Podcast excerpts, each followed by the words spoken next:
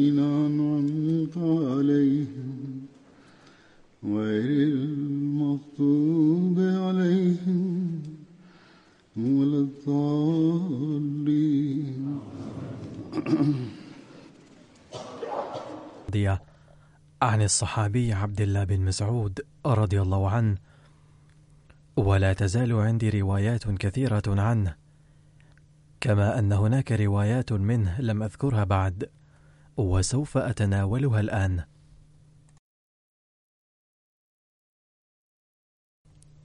كان كبار الصحابة يقولون إن عبد الله بن مسعود رضي الله عنه يتبوأ مكانة عالية في قرب الله تعالى وزلفاه. والصحابة الذين كان النبي صلى الله عليه وسلم يأمر الناس أن يتخذوهم نبراسا للصراط المستقيم على وجه خاص. كان بينهم سيدنا أبو بكر وعمر وعبد الله بن مسعود رضي الله عنه. وفي رواية أن النبي صلى الله عليه وسلم قال: تمسكوا بطريقة عبد الله بن مسعود بقوة.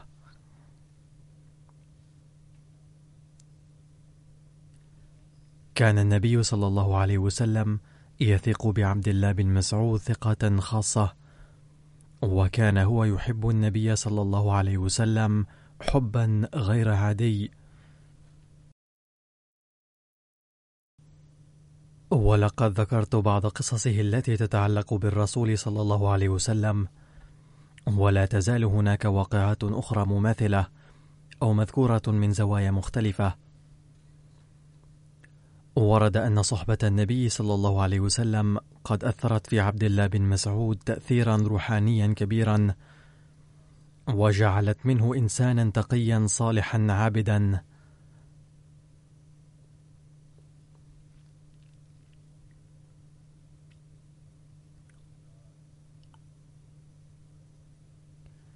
كان يحب العبادة والنوافل حبا شديدا حتى إنه كان حريصا على صلاة الضحى علاوة على الفرائض والتهجد.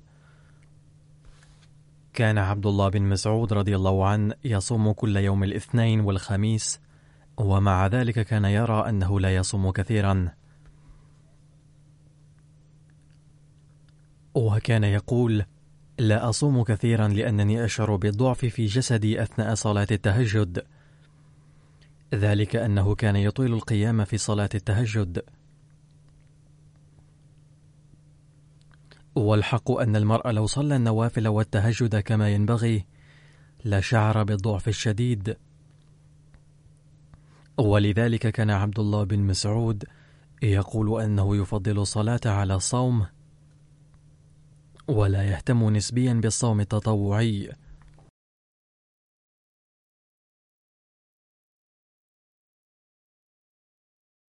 ذات مرة ألقى النبي صلى الله عليه وسلم خطبة وجيزة ثم أمر أبا بكر أن يعظ الناس فقام بوعظهم بإيجاز. ثم أمر النبي صلى الله عليه وسلم عمر فخطب خطبة أوجز من خطبة أبي بكر. ثم أمر النبي صلى الله عليه وسلم شخصا آخر فألقى خطبة طويلة فقال له النبي صلى الله عليه وسلم كفى واجلس.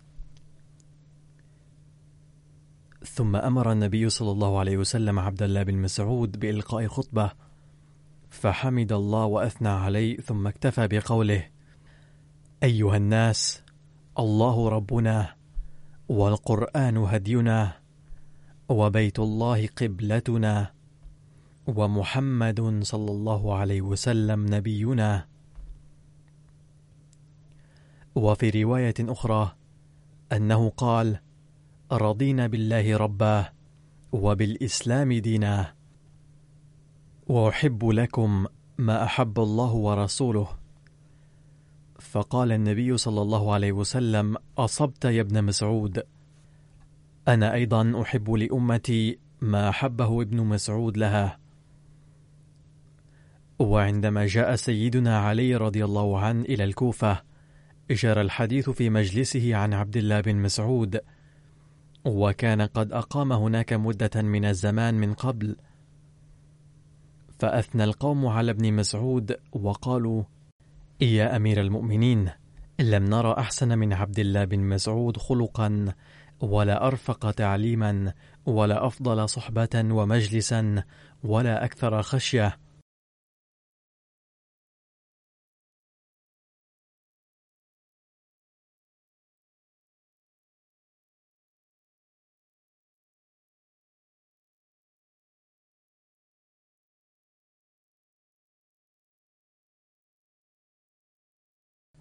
فقال علي للقوم كلهم على سبيل الاختبار أستحلفكم بالله أن تخبروني؟ هل تقدمون هذه الشهادة في حق عبد الله بن مسعود بصدق القلب؟ فقالوا جميعا نعم. فقال علي رضي الله عنه اللهم فاشهد. فإني أحمل في عبد الله بن مسعود الرأي نفسه بل أفضل مما يرون فيه.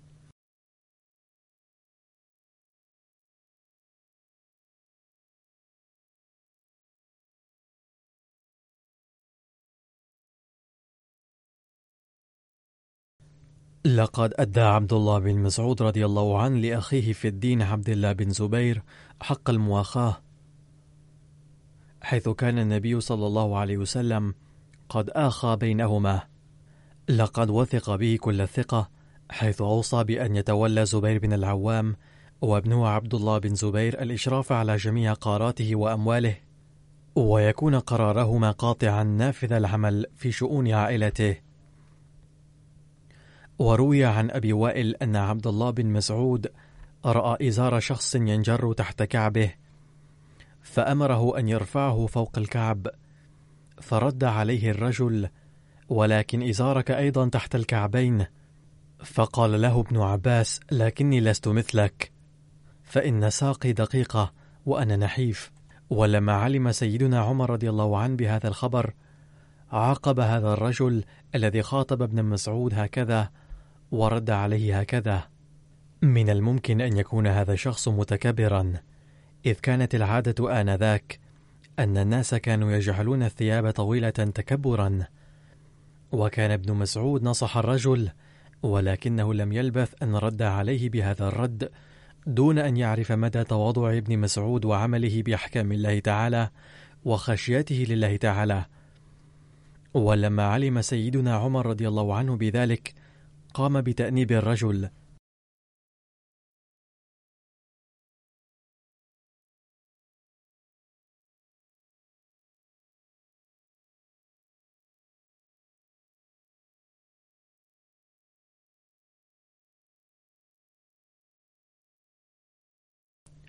أما طاعة عبد الله بن مسعود لرسول الله صلى الله عليه وسلم فقد ذكر حضرة الخليفة الثاني رضي الله عنه لبيانها واقعة في بعض كتبه وهي مذكورة في الحديث أيضا وهي تبين لنا كم كان عبد الله بن مسعود متحليا بروح الطاعة. وهذه الواقعة في ظاهرها تبدو عجيبة وقد يقول قائل بسماعها أنها تدل على الغباء. ولكن كما بينت أن الخليفة الثاني يقول إن سر رقي بن مسعود أنه كلما سمع من رسول الله صلى الله عليه وسلم شيئا لم يلبث أن يعمل به.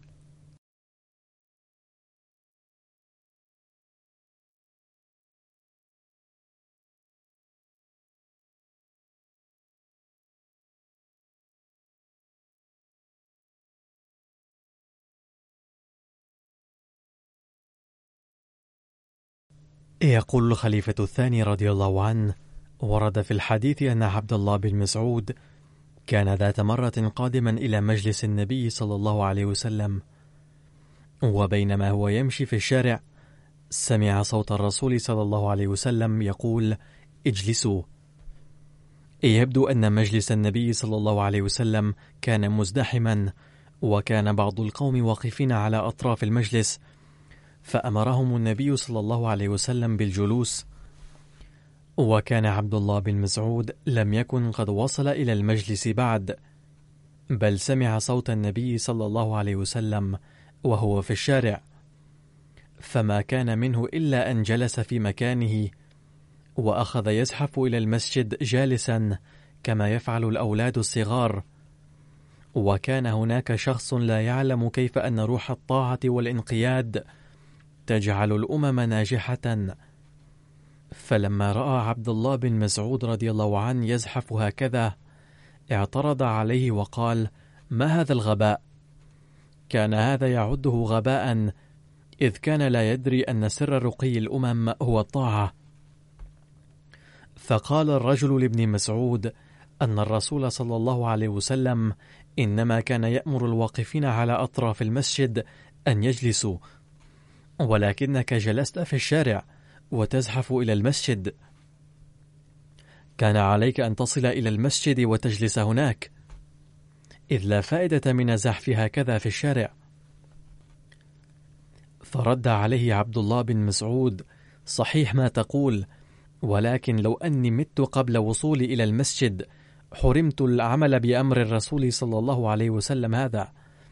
ولا كان هناك أمر من أوامره صلى الله عليه وسلم سمعته ولم ألبه. إلى هذه الدرجة كان هؤلاء الصحابة تواقين للعمل بأوامر الرسول صلى الله عليه وسلم فكانوا يخافون أن يخرج من فمه المبارك أمر فلا يستطيعون العمل به. فابن مسعود قال للرجل لقد سمعت قول الرسول صلى الله عليه وسلم ولو أنا مت هكذا بدون العمل به. ظللت قلقا من أن يكتب في سجل أعمالي أن هذا آخر ما سمعته في حياتك أن هذا آخر ما سمعته في حياتك من أمره صلى الله عليه وسلم ومع ذلك لم تعمل به. فلم أرى من اللائق أن أمشي في الشارع حتى أصل إلى المسجد ثم أجلس هناك. لقد فكرت أنه لا ضمان للحياة ولا أدري هل سأصل إلى المسجد أم لا. فلذلك فضلت الجلوس والزحف إلى المسجد حرصا على أن أعمل بأمر الرسول صلى الله عليه وسلم. إلى هذا المدى كان هؤلاء يراقبون أعمالهم. ويتابع حضرة المصلح الموعود رضي الله عنه ويقول هناك واقعة أخرى لعبد الله بن مسعود وهي أن سيدنا عثمان رضي الله عنه صلى ذات مرة في خلافته في مكة في أيام الحج أربع ركعات. كان قد ذهب للحج وكان مكوثه في مكة قليلا فصلى أربع ركعات. بينما كان الرسول صلى الله عليه وسلم إذا حج صلى هناك ركعتين لأن المسافر مأمور بأن يصلي ركعتين. ثم جاء أبو بكر رضي الله عنه في عهد خلافته حاجا إلى مكة وصلى ركعتين. ثم جاء عمر رضي الله عنه في خلافته للحج فصلى في مكة ركعتين. أي قصر الصلاة حيث أمرنا أن نقصرها هنالك. لكن عثمان رضي الله عنه صلى بالناس هنالك أربع ركعات. فثارت ضجة بين القوم وقالوا أن عثمان غير سنة الرسول صلى الله عليه وسلم. فجاء الناس على عثمان رضي الله عنه وسألوه لماذا صليت أربع ركعات. فقال رضي الله عنه الواقع أنني قمت باجتهاد بأن الناس من أماكن بعيدة قد أسلموا وقد بدأ كثير منهم يأتون للحج من أماكن نائية جدا. وغالبية هؤلاء لا يعرفون المسائل الإسلامية كما كان يعرفها من سبقوهم. فهم الآن ينظرون فقط إلى أعمالنا أي نحن المسلمين القدامى فيقلدوننا زعما منهم أن هذا ما أمر به الإسلام. فبما أن هؤلاء قلما يأتون إلى المدينة ولا يتسنى لهم وهم في بلادهم أن يرون كيف نصلي لذا خطر ببالي أنني إذا قصرت الصلاة هنا في هذه الأيام ورأوني أقصر في الحج وأصلي ركعتين فقط فسوف يقولون بعد العودة إلى بلادهم إننا, ر... إننا رأينا الخليفة يصلي ركعتين فقط. لذا فإن تعليم الإسلام حصرا أن نصلي ركعتين فقط.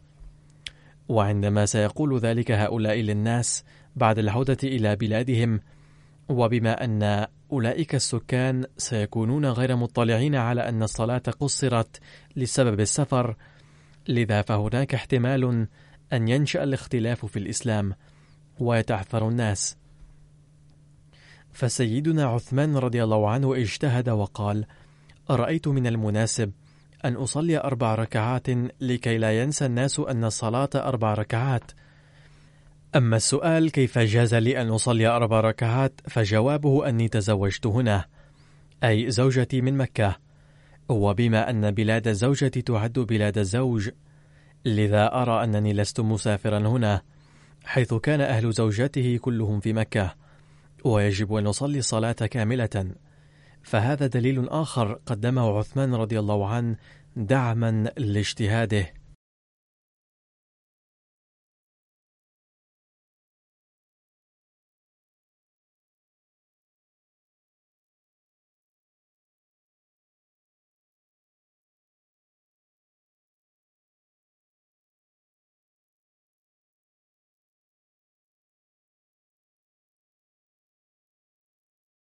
باختصار برر سيدنا عثمان رضي الله عنه اجتهاده في أدائها أربع ركعات وبين أن ما دفعه إلى ذلك حرصه على ألا يتعثر الناس الوافدون من خارج المدينة في فهم تعليم الإسلام.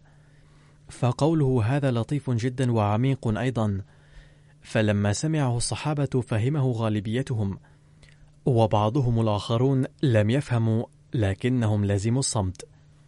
أما الآخرون الذين كانوا يريدون الفتنة فأثاروا ضجة كبيرة وزعموا أن عمل سيدنا عثمان رضي الله عنه هذا مناقض لسنة النبي صلى الله عليه وسلم فبعض أولئك الذين كانوا يريدون الفتنة ويثيرون الفتنة جاءوا إلى سيدنا عبد الله بن مسعود رضي الله عنه وقالوا له أرأيت ما حدث اليوم؟ ما الذي كان يقوم به النبي صلى الله عليه وسلم وماذا عمل عثمان اليوم؟ فقالوا لعبد الله بن مسعود إن النبي صلى الله عليه وسلم كان يقصر الصلاة في مكة في أيام الحج ويصلي ركعتين فقط أما عثمان فصلى أربع ركعات. فقال لهم سيدنا عبد الله بن مسعود بعد سماع كلامهم لا يليق بنا أن نثير فتنة. لأن من المؤكد أن خليفة الوقت قد قام بهذا العمل لحكمة ما لم ندركها. فلا تثير الفتنة. ثم قال لهم أنا أيضا صليت أربع ركعات اقتداء به. فكنت من المصلين خلفه فصليت أربع ركعات. وبعد الصلاة رفعت أكف الدعاء إلى الله قائلا يا إلهي من هذه الركعات الأربع أرجو أن تتقبل مني ركعتين فقط. كنا نؤديها مع النبي صلى الله عليه وسلم. ولا تعد ولا تعد ركعتين إضافيتين من صلاتي. يقول سيدنا المصلح الموعود رضي الله عنه ما أعظم الحب الذي تحلى به عبد الله بن مسعود. إذ قد صلى أربع ركعات ولكن لم يعجبه أن الثواب كان أكثر من ركعتين صلاهما النبي صلى الله عليه وسلم. فدعا الله تعالى أن يقبل منه ركعتين فقط لا أربع ركعات. لقد صلى المقتدون أربع ركعات خلف خليفة الوقت طاعة له فنالوا ثواب الصلاة وثواب الطاعة كذلك. أما عبد الله بن مسعود فكان له رأي خاص فقال بأنه قد أطاع الخليفة ودعا الله تعالى بما مفاده. لا أريد ثوابا أكثر مما أتاح لنا النبي صلى الله عليه وسلم فرصة لنيله بأدائه الصلوات بين ظهرانينا. فدعا الله تعالى أن يقبل منه ركعتين فقط. يتابع سيدنا المصلح الموعود رضي الله عنه ويقول انظروا ما أجمل مثال طاعة الخليفة. لم يعلم عبد الله بن مسعود رضي الله عنه السبب الذي بناء عليه صلى عثمان رضي الله عنه أربع ركعات بدلا من ركعتين مع أن هذا العمل يحسبه كثير من الناس صحيحا بحيث إذا ذهبوا إلى بيوت زوجاتهم لم يحسبوه سفرا وإذا ذهبوا إلى بيوت ولدهم لم يحسبوه سفرا وإذا سافروا إلى بيت الوالدين لم يحسبوه سفرا. إذا كان العمل صحيحا. أما حذر سيدنا عثمان رضي الله عنه فحتى لا يسيء الفهم أناس قادمون من الخارج. ولئلا تحدث فتنة في الإسلام فكان دليلا على درجته العليا من التقوى. فكان في باله ألا يفتتن الناس. مع أن عبد الله بن مسعود لم يعرف إلى ذلك الحين الحكمة وراء صلاة عثمان أربع ركعات. انظروا إلى طاعته وإلى روح التأسي بأسوة النبي صلى الله عليه وسلم في كل خطوة. هذا هو السبب وراء تسخير الصحابة العالم كله. مع كونهم غير متعلمين كليا.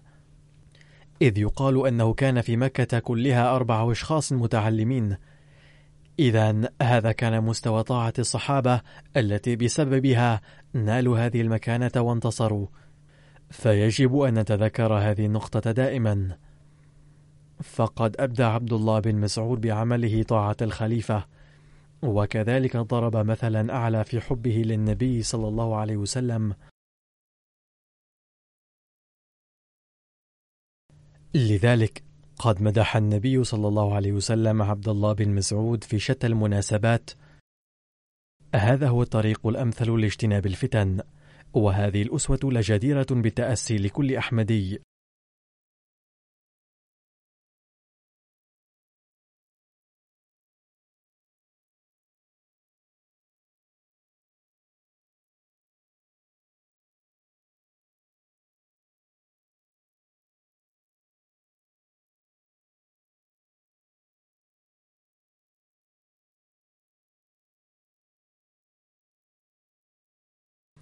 ذات مرة لقي عمر بن الخطاب رضي الله عنه ركبا في سفر ليلا فيهم عبد الله بن مسعود فأمر عمر رجلا يناديهم من أين القوم؟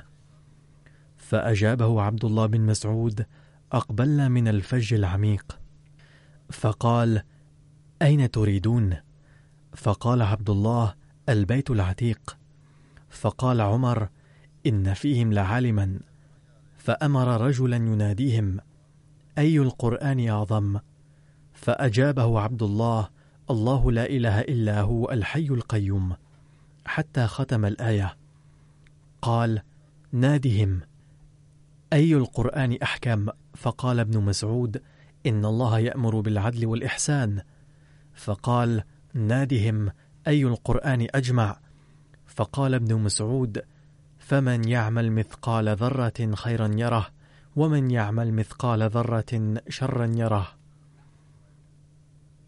فقال عمر نادهم أي القرآن أحزن؟ فقال ابن مسعود من يعمل سوءا يجزى به. الآية فقال عمر نادهم أي القرآن أرجى فقال ابن مسعود قل يا عبادي الذين أسرفوا على أنفسهم لا تقنطوا من رحمة الله.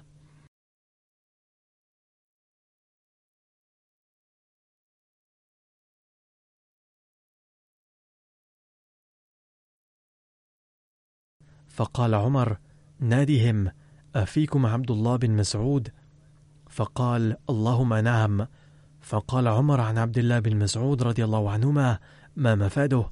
بعد سماع هذا الكلام إنه ملئ بعلم الفقه.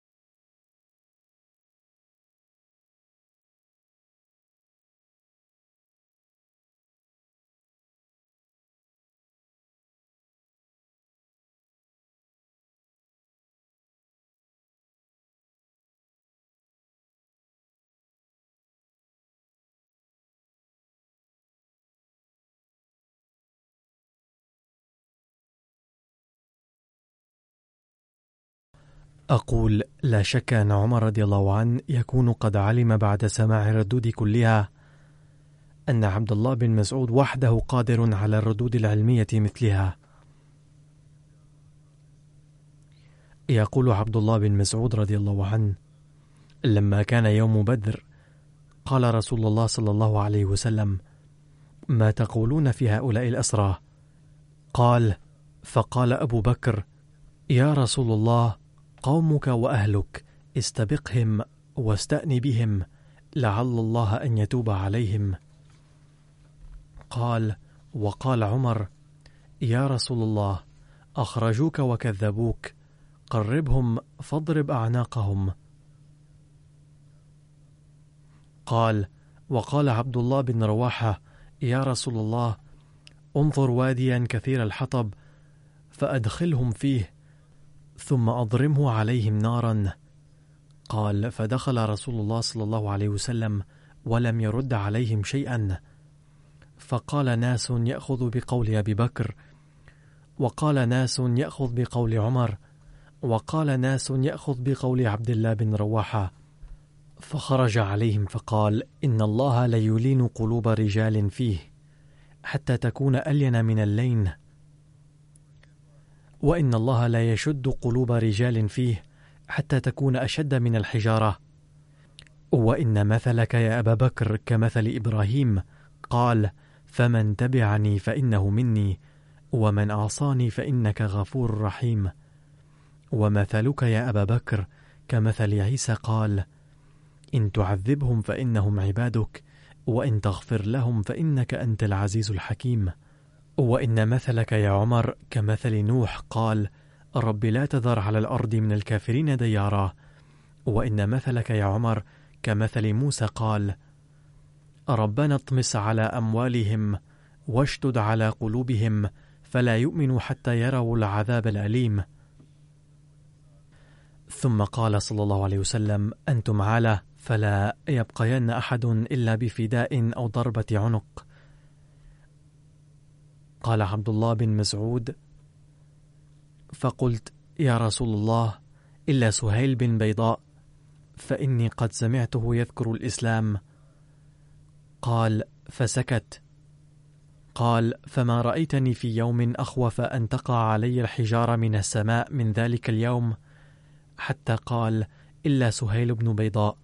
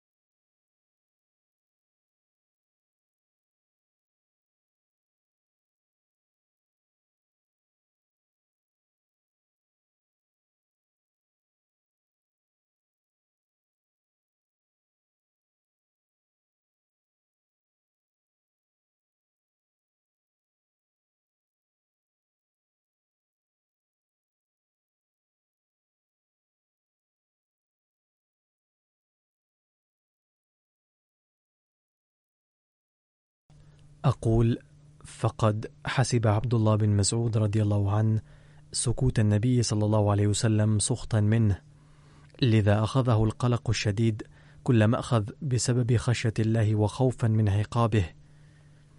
إن خشية الله كانت قد أخذت منه كل مأخذ كان عبد الله بن مسعود يخطب كل خميس فقال عبد الله بن مرداس كان عبد الله يخطبنا كل خميس فيتكلم بكلمات فيسكت حين يسكت ونحن نشتهي أن يزيدنا.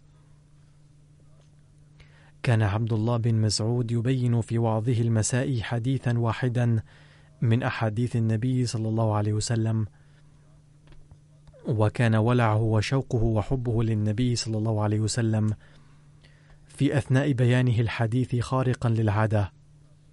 يقول عنه تلميذه مسروق حدث يوما فقال سمعت رسول الله صلى الله عليه وسلم فأخذته الرعدة ورعدت ثيابه. ثم قال على سبيل الحذر. قال نحو هذا أو هكذا. أقول كان عبد الله بن مسعود يراعي عند بيان الحديث الحذر إلى أقصى الدرجات ويبدو أن السبب وراء ذلك كان الإنذار والبطش الذي بينه النبي صلى الله عليه وسلم لمن يكذب عليه حديثا. يتبين مدى حذر عبد الله بن مسعود في بيانه الأحاديث من رواية عن عمرو بن ميمون قال كان عبد الله بن مسعود تأتي عليه السنة لا يحدث عن رسول الله صلى الله عليه وسلم بحديث فحدث ذات يوم عنه بحديث فتغير وجهه وعلته كآبه فجعل العرق يتحدر من جبينه ويقول نحو هذا أو قريب من هذا؟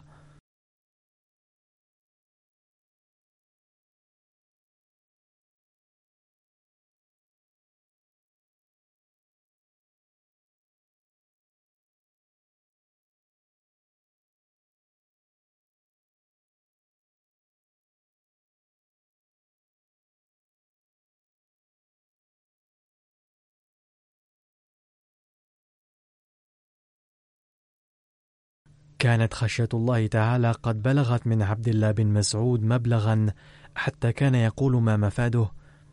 وددت أني إذا ما مت لم أبعث. لكي لا أتعرض للسؤال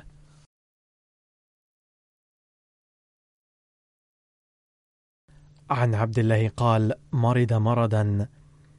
فجزع فيه. قال فقلنا له ما رأيناك؟ جزعت في مرض. ما جزعت في مرضك هذا؟ فقال إنه أخذني وأقرب بي من الغفلة. ذكر الموت عبد الله بن مسعود فقال ما أنا له اليوم بمتيسر وددت أني إذا ما مت لم أبعث.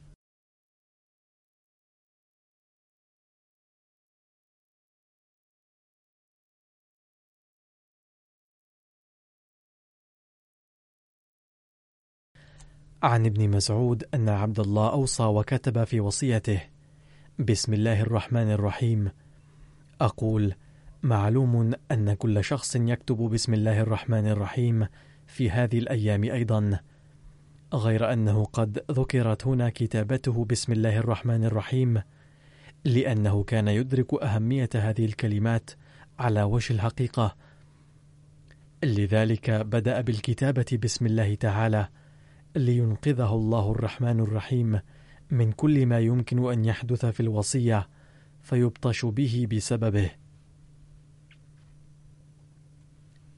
كانت ظروف عبد الله بن مسعود المالية قد تحسنت كثيرا بفضل الله تعالى فلم يأخذه نصيبه من المال في الفترة الأخيرة من حياته.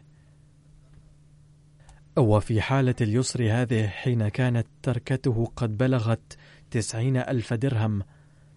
أوصى ابن مسعود أن يكفن في حلة بمئتي درهم. وقال ادفنوني عند قبر عثمان بن مذعون. صلى عثمان رضي الله عنه صلاة الجنازة علي ودفن ليلا في جنة البقيع.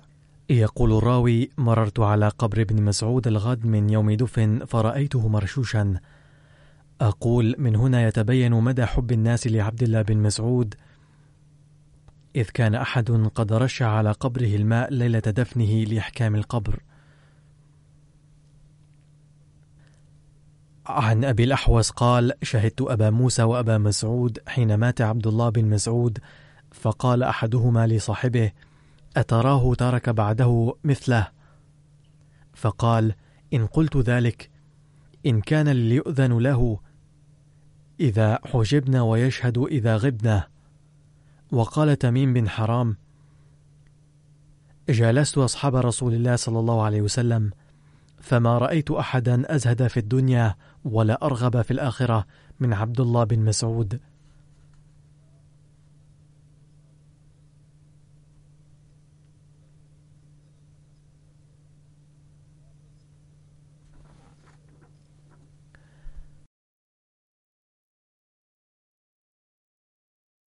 الصحابي الثاني الذي أتناول اليوم ذكره هو قدام بن مذعون. هو أخو الصحابي عثمان بن مذعون رضي الله عنه. وكانت الصحابية صفية أخت عمر رضي الله عنه في عقده تعددت زيجاته. وإحدى زوجاته هند بنت الوليد التي أنجبت له عمر وفاطمة.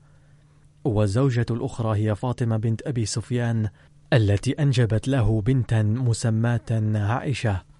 وكذلك له بنت اسمها حفصة من أم الولد وولدت له رملة من بطن صفية بنت الخطاب. كان ابن تسعة عشر عاما عند إسلامه يعني كان قد أسلم في عنفوان شبابه.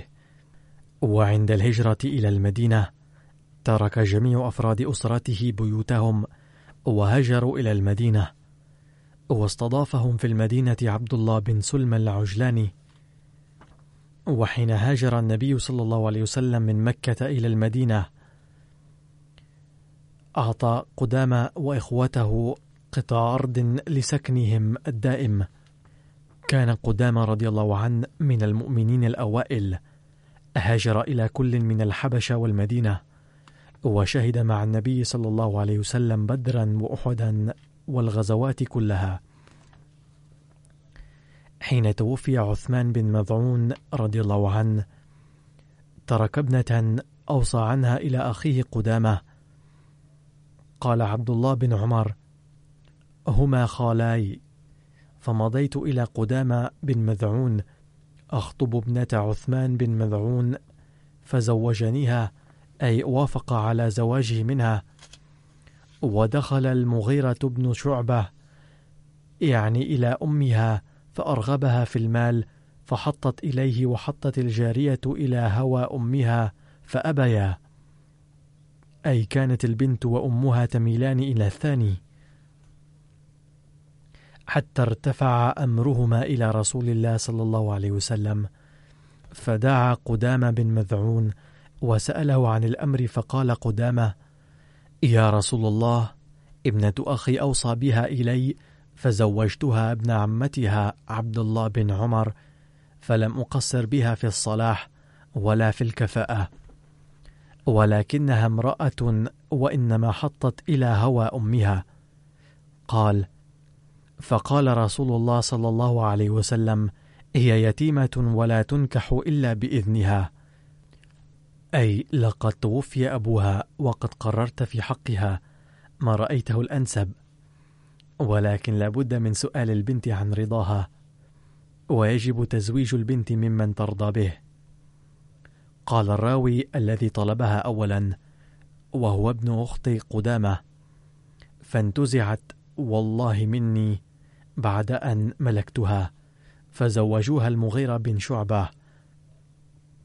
الذي وافقت عليه البنت وأمها. هذه هي حرية المرأة التي أقامها النبي صلى الله عليه وسلم وأوصى بالاهتمام باليتيمة أكثر لأنها محرومة من الوالد. لذا يخشى أن تظلم. لذا لابد من مراعاة رضاها. توفي قدامى في السادس والثلاثين للهجرة عن عمر يناهز ثمانية وستين عاماً.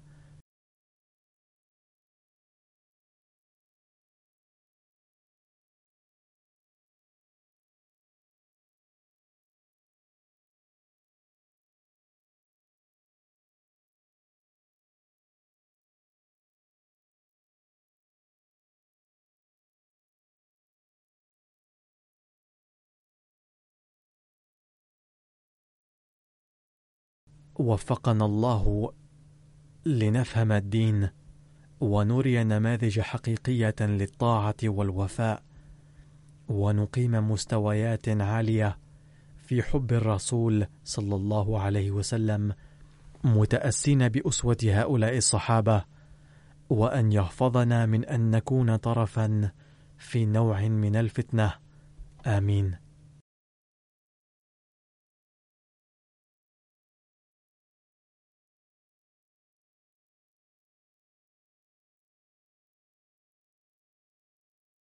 سأصلي صلاة الغائب على مرحومين. الجنازة الأولى هي للسيدة أمة الحفيظ بتي زوجة السيد محمود بتي من كراشي. خدمت المرحومة بصفتها رئيسة لجنة إماء الله في محافظة كراشي لفترة طويلة. توفيت في السابع والعشرين أيلول سبتمبر عام 2018 عن عمر يناهز 93 عاما. إنا لله وإنا إليه راجعون. اسم والدها الدكتور غلام علي وكان من صحابة المسيح الموعود عليه السلام. كان والدها طبيبا في الجيش فكان يسكن في مدن مختلفة وينتقل من مدينة إلى أخرى. وحيثما أقام أنشأ بيئة دينية وهذه مزية خاصة لأصحاب المسيح الموعود عليه السلام. وبعد تبليغه لبضعة أشهر كان الناس يبايعون. وكان الدكتور بعد إنشاء فرع للجماعة يجعل بيته مركزا لأمور الجماعة وهكذا أقام فروعا كثيرة وأقامت أسرته في قاديان لأنه كان يريد أن تعيش أسرته في بيئة دينية. وكرست والدة الدكتورة أمة الحفيظ أيضا حياتها لخدمة الجماعة وعاشت في بيئة قاديان الدينية منذ عام 1936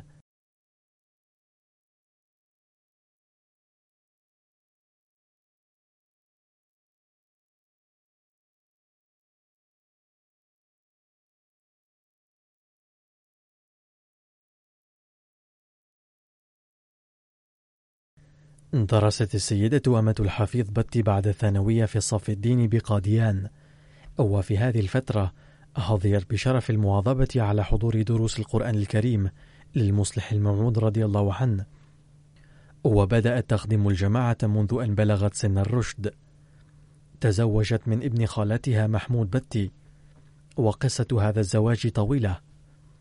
فقد كتب المصلح الموعود رضي الله عنه أنه رأى في الكشف أن والدة البنت أرسلت إليه رسالة مع البنت وسألته عن زواجها من شاب وذكرت اسمه. وبعد قليل جاءته هذه البنت مع رسالة فوافق المصلح الموعود رضي الله عنه على هذا الزواج وقال لقد رأيت هذا المشهد كله قبل قليل وحدث بعدها بعينه مثل ما رأيت في الكشف.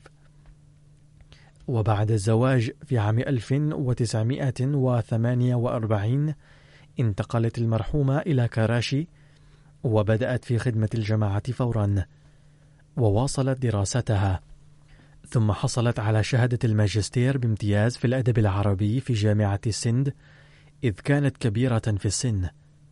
في عام 1975 ذهب زوجها إلى أفريقيا للوظيفة. فكانت تذهب إلى أفريقيا بين حين وآخر وخدمت بصفتها رئيسة الإماء في ليبيريا بأفريقيا ثم اضطروا إلى ترك هذا البلد بسبب الحرب وعادوا إلى كراشي وكانت من الخمسة الآلاف المتبرعين في صندوق التحريك الجديد. وفي عام 1991 انتخبت نائبة الرئيس وسكرتيرة التعليم في لجنة إماء الله بكراشي وحين منحت لجنة إماء الله المركزية شهادات لمن خدمنا 15 سنة بمناسبة اليوبيل المئوي للجماعة حصلت المرحومة أيضا على شهادة. خدمت بصفتها رئيسة الإماء في محافظة كراشي منذ عام 1997 حتى أيار عام 2018 وفي هذه الفترة قامت بزيارات في طول كراشي وعرضها مع أنها مدينة كبيرة جدا وعقدت جلسات واجتماعات مع الهيئات وقوت اللجنة إداريا. وفترة خدماتها ممتدة إلى سبعين سنة تقريبا بدءا من عام 1948 حتى عام 2018 قالت رئيسة الإيماء الحالية بمحافظة كراشي قامت المرحومة بخدمات حافلة لمدة سبعين عاما. كانت لينة القلب وكان من طبيعتها أن تلاقي الآخرين بوجه طلق وتتحدث إليهم بهدوء. وكان مبدأها الالتزام بالمواعيد وكلما عهدت إليها مهمة سجلتها في مذكرتها لكي لا تنسى.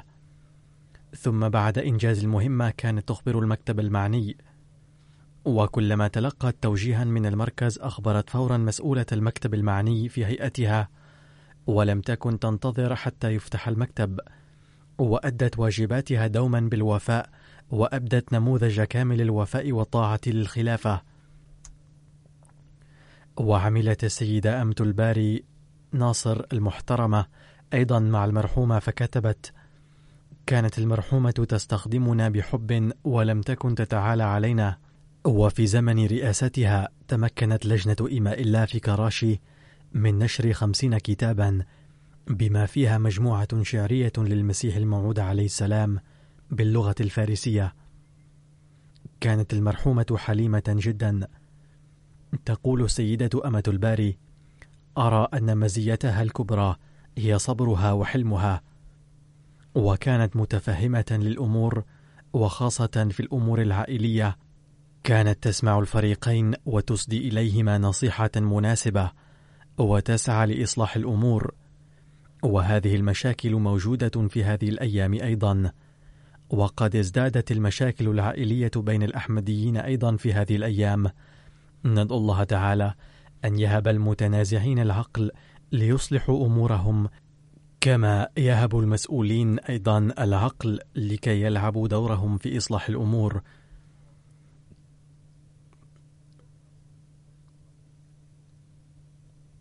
كتبت كنتها. عملت جميع الكنات معاملة بناتها. لذا كنا نستشيرها في مشاكلنا دون ما خجل. كتبت السكرتيرة العامة للجنة إماء الله بكراشي. كانت المرحومة تعمل معنا بالمواساة أثناء إدارتها للمكتب وكانت ترشدنا. ثم كتبت كنتها الأخرى. كانت تهتم جدا بتعليم القرآن وعلمت أحفادها وحفيداتها القرآن الكريم والأمور الدينية. وكانت تحسن المعاملة مع خدم البيت والفقراء أيضا. بل كانت بعد وفاتهم بل كانت بعد وفاتهم تهتم بذويهم أيضا وتسعى لأداء حقوقهم دوما. غمرها الله تعالى بمغفرته ورحمته ورفع درجاتها ووفق أولادها ليقتفوا خطاها. والجنازة الثانية هي للسيد عدنان ويننبروك الذي كان سكرتير الأمور الخارجة في الهيئة الوطنية لجماعة بلجيكا. لقد توفي في 29 أيلول عام 2018 إنا لله وإنا إليه راجعون. كان والده السيد رضوان ويننبروك أول أحمدي بلجيكي وقد بايع في الستينيات. لم يقبل السيد عدنان الأحمدية بسبب والده بل بحث بنفسه وقال أريد أن أدرس بنفسي وبعد الدراسة والتحقيق بايع في عام 1994 وبعد بيعته أصبح نشيطا جدا في الجماعة وخاصة في ميدان التبليغ. وفي عام 1998 عقد مجلس تبشيري في بلجيكا فقال الخليفة الرابع رحمه الله للحضور وهو يذكره. عندي مترجم يستطيع أن يترجم من الإنجليزية إلى اللغة الفرنسية والألمانية. وكان المرحوم يساعد كثيرا في مثل هذه المجالس في تلك الأيام. كتب السيد إدريس أمير الجماعة في بلجيكا. كان المرحوم مصابا بمرض السرطان وأخذ يتحسن بفضل الله تعالى. فبدأ يأتي دار التبشير مرة أخرى. وكان يقول دوما إنه فضل الله تعالى أنني تحسنت وإلا قد مات جميع المرضى الآخرون الذين أصيبوا بهذا المرض. كان المرحوم عضوا بفريق العلاقات العامة في جماعة بلجيكا وبعد ذلك عينته في عام 2016 سكرتير الأمور الخارجية الوطني. فظل يخدم بنشاط ولعب دورا مهما في التعريف بالجماعة في أوساط حكومية. كتب أمير الجماعة أن المرحوم بالرغم من مرضه كان يذهب معي إلى الدوائر الحكومية وكان رغم مرضه يقوم بأعمال المراسلة المتعلقة بالأمور الخارجية من المستشفى أيضا. وفي الوقت الأخير أيضا كان مسؤول فريق الترجمة الألمانية في بلجيكا. ترجم بعض الكتب أيضا بجهد جهيد وكان يقوم بمراجعة نهائية لترجمة خطبي إلى اللغة الألمانية. كذلك كان يراجع الترجمة الألمانية للبيانات الصحفية من قبل الجماعة. ثم كتب الأمير كان يقول السيد عدنان أثناء جولاتي إن هذا المرض رحمة لي لأن فيه وجدت فرصة قراءة كتب المسيح الموعود عليه السلام وكتبا أخرى للجماعة مما زادني إيمانا بوجود الله تعالى. وكان المرحوم راضيا برضا الله تعالى في مرضه أيضا. وظل ينصح أخاه أن يقلل من اهتمامه بالأمور الدنيوية ويعطي وقتا أكثر لخدمة الجماعة. قال الأمير كان المرحوم يقول لي إن أخي يمكن أن يفيد الجماعة في الأمور الخارجية لذا أرجو أن تستخدمه في هذا المجال تقول والدة المرحوم دخلت الأحمدية في أسرتنا بسبب والد السيد عدنان الذي مكث في العراق سبع سنوات حيث قرأ القرآن الكريم وهنالك أسلم. وحين جاء إلى هولندا التقى بالإمام بشير ونتيجة تبليغه أصبح أحمديا. وذات مرة حين جاء الخليفة الرابع رحمه الله إلى بلجيكا التقى به وقال له أدع لي أن يثبتني الله تعالى دوما. قالت والدة عدنان لم يكن والد عدنان يرغب في الأمور الدنيوية. وكان ابن عدنان أيضا يقتفي خطى والده ملتزما بالصلوات خادما للجماعة ووفيا للخلافة وكان يستمع لخطبة الخليفة كل أسبوع ويسمعها أولاده أيضا. كان يظل مستعدا لخدمة الجماعة دوما وكانت علاقته بالجماعة وطيدة. رفع الله تعالى درجاته وغفر له ورحمه وأعطى الجماعة مثل هؤلاء الخدام الأوفياء. ترك في ذويه ابنا وبنتا. ندعو الله تعالى أن يثبتهما على الدين ويزيدهما إيمانا ويوفقهما ليقتديا بقدوة والدهما. آمين.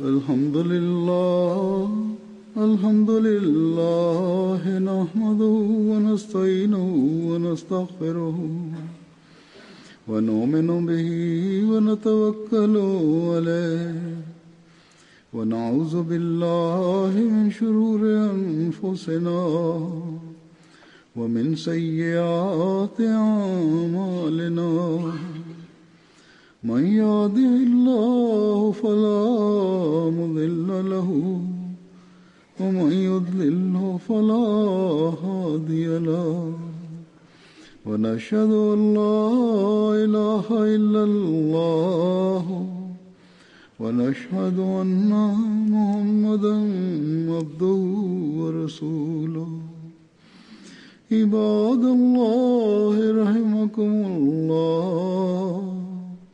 إن الله يأمر بالعدل واللسان وإيتاء ذي القربى وينهى عن الفحشاء والمنكر والبغي يعظكم لعلكم تذكرون. اذكروا الله يذكركم وادعوه يستجب لكم ولذكر الله أكبر.